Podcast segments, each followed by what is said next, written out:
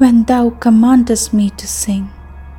It seems that my heart would break with pride, and I look to thy face, and tears come to my eyes.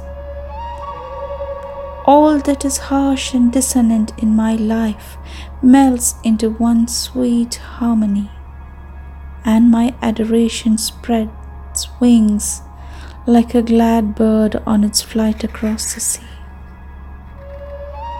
I know thou takest pleasure in my singing.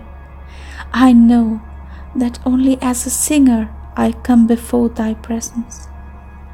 I touch by the edge of the far spreading wing of my song thy feet, which I could never aspire to reach.